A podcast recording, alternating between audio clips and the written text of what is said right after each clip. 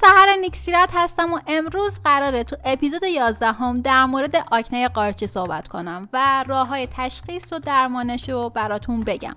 پس همراه من باشید.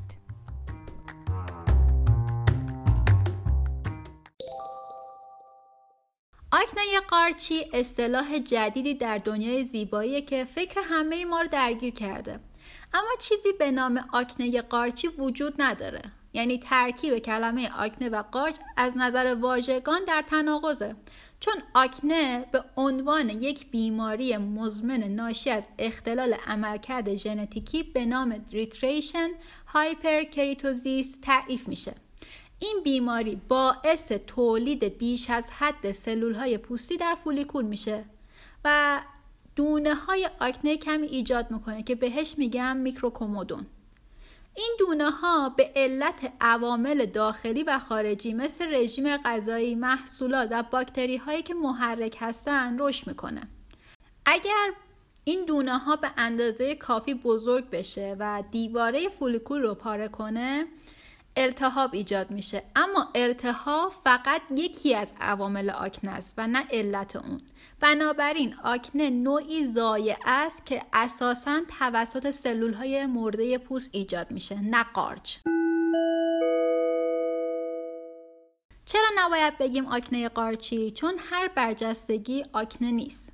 پس از این به بعد به جای آکنه قارچی باید بگیم فولیکولید مالاسزیا که در اثر رشد بیش از حد قارچی به نام مالاسزیا ایجاد میشه.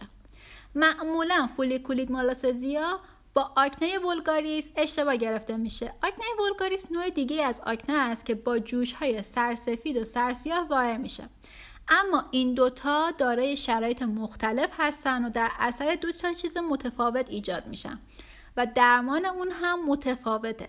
پس اگر برای درمان از ضد آکنه استفاده می‌کنید می‌تونید فولیکولید مالاسزیا رو بدتر کنید. فولیکولید پیتروسوپروم یا فولیکولید مالاسزیا بیشتر در مناطقی که تولید چربی زیاد باشه دیده میشه.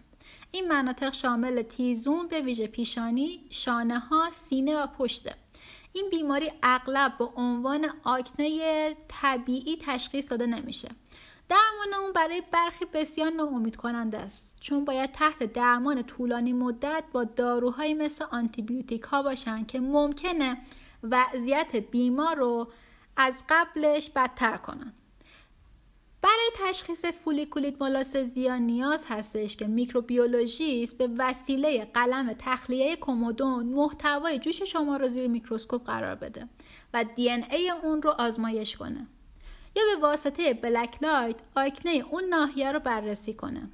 اگر جوش ها به رنگ مرجانی، نارنجی و قرمز دیده بشه یعنی این آکنه باکتریاییه. اگر آبی سفید زرد باشه یعنی فولیکولید مالاسزیاست اما از روی علائم می‌تونید متوجه بشین که دچار چه مشکلی شدید. آکنه خارش ایجاد نمی‌کنه مگر اینکه ملتهب و دارای چرک باشه. اما فولیکولید مالاسزیا چرا خارش شدید ایجاد می‌کنه؟ بافت فولیکولید مالاسزیا خوشه‌ای و اندازه برآمدگی ها یک نواخته در صورتی که آکنه پراکنده است و اندازه هر کدومش متفاوته. همونطور که قبلا گفتم مالاسزیا نوعی قارچه که در میکروبیوم پوسته و در 92 درصد از افراد هم یافت میشه. اما به دلایل نامعلوم در برخی از افراد باعث مشکل میشه. این میکروارگانیسم چند شکلی چربی دوست در سبوم پوست انسان رشد می‌کنه. سبوم پوست انسان هم حاوی تریگلیسید، اسیدهای چرب، کلسترول، اسکوالین و خیلی چیزای دیگه است که چربی.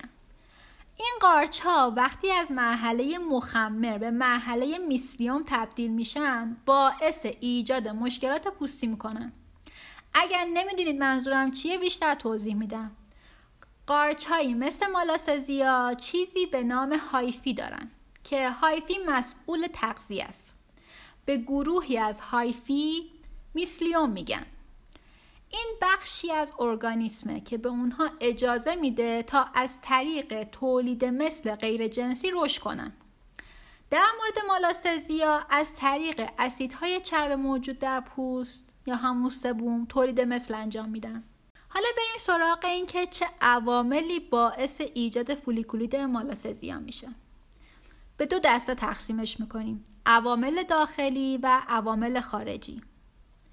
بیماران دیابتی HIV بیماران هاچکین گیرندگان پیوند عضو یا مغز استخوان یا کسایی که دارای اختلالات تغذیه‌ای ناهنجاری های عصبی و نقص ایمنی هستند در معرض این مشکل پوستی قرار دارند.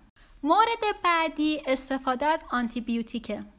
استفاده طولانی مدت از آنتیبیوتیک ها مثل تتراسایکلین می‌تونه میکروبیوت روده و فلور پوست رو تغییر بده که باعث تکثیر مالاسزیا میشه.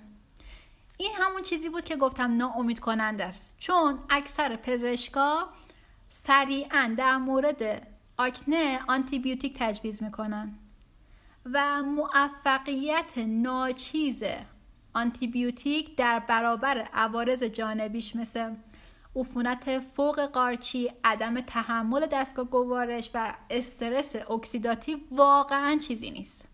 به همین دلیل باید همراه با آنتیبیوتیک ها از پروبیوتیک های با کیفیت بالا استفاده کرد. و مورد آخر چاقی بارداری استفاده از استروید ها قرص های ضد بارداری استرس و خستگی می‌تونه عامل داخلی فولیکولید مالاسزیا باشه.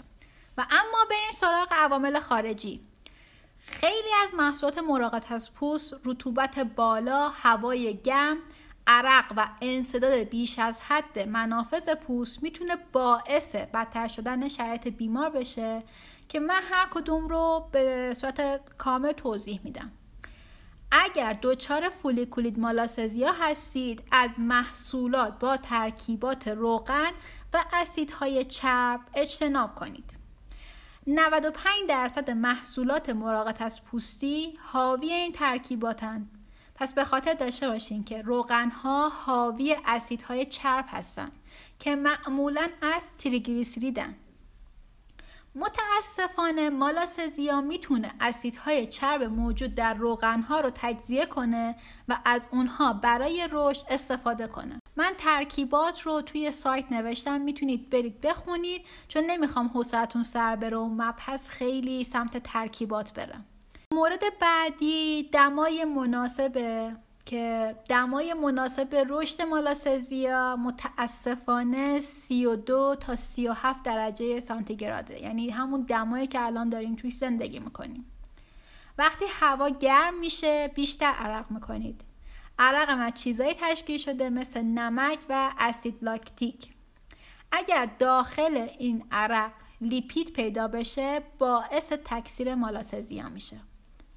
کلا طی گزارش هایی که انجام شده فولیکولید مالاسزیا در کشورهای گرم سیری و دارای آب و هوای شرجی بیشتر دیده میشه. اکثر افرادی که تو فیلیپین هستن درگیر این مشکل پوستی هن. و مورد بعدی اینه که مالاسزیا پهاش پنج و نیم تا هفت و نیم داره و کلا برای رشدش از محیط اسیدی بیشتر لذت می‌بره. اما می‌تونه تو پهاش طبیعی پوست انسان هم که حدود چهار و هفت دهمه لذت ببر و استفاده کنه. حالا بریم سراغ این که چطوری با فولیکولی مالاسزیا سر کنیم یا درمانش کنیم. اولیش اینه که شما سبک زندگیتون رو تغییر بدین. چه در غذا خوردن چه در فعالیتتون. یعنی استرس رو از خودتون دور کنید تغذیتون رو سالم کنید و بعد اینکه سونا نرید آفتاب نگیرید پوستتون رو بخور ندید و لباس های گشاد و نخی بپوشید.